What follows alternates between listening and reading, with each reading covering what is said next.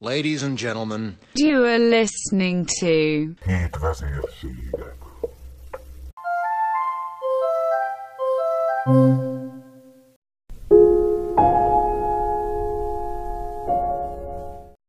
Sziasztok, én Liliana vagyok.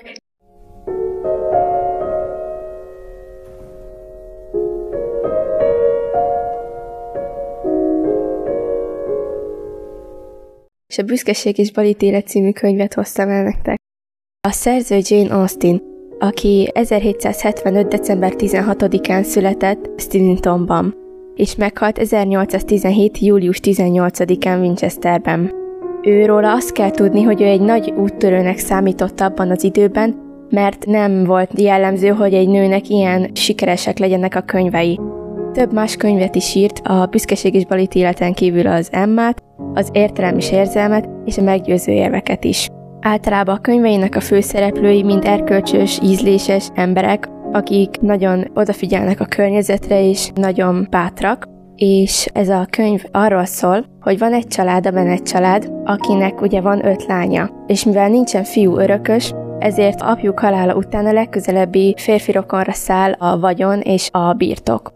A rokonuk, Mr. Collins elmegy hozzájuk, hogy megismerkedjen a lányokkal, és hogy feleséget találjon magának.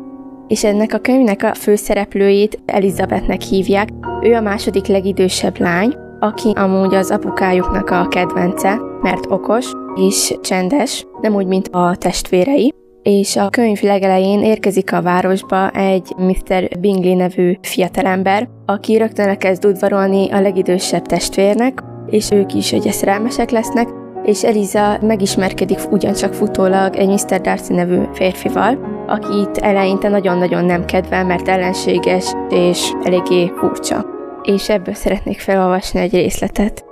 Mikor feleséggel belépett a szobába, Mr. Bennet felnézett a könyvből, amit éppen olvasott, s nyugodt, közönnyel függesztette hitvesére tekintetét, amelyet izgalmas hír sem bírt megzavarni. Sajnos nem tudom felfogni szavai értelmét, jelentette ki, mikor felesége befejezte a mondandóját. Miről beszél? Collinsról meg Liziről. Lizi azt mondja, hogy Collins nem kell neki, Collins pedig azt kezdi mondani, hogy neki meg Lizi nem kell. S mi az én teendőm? Úgy látom, az eset reménytelen. Beszéljen Lizi fejével. Mondja meg neki, hogy ragaszkodik a házassághoz. Hívassa le Lizit, majd közlöm vele a véleményemet. Mrs. Bennet meghúzza a csengőt, és behívja Elizát a könyvtárszobába. Gyere ide, gyermekem, mondta Mr. Bennet, mikor leánya megérkezett. Fontos ügyben hivattalak. Úgy hallom, Mr. Collins megkérte a kezedet. Igaz ez? Elizabeth azt felelte, hogy igaz. Helyes.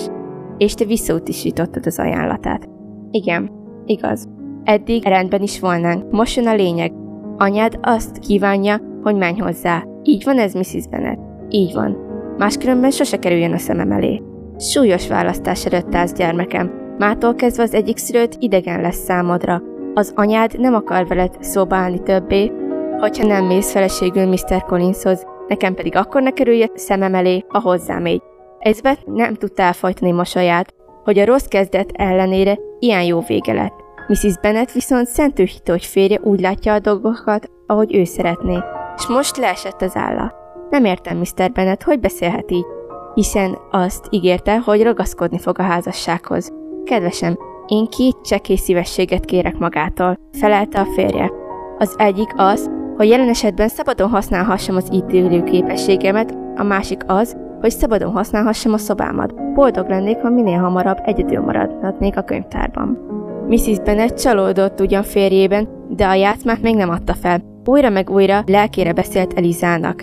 Felváltva fenyegette és hízelgett neki. Jane-t is próbálta a maga oldalára állítani.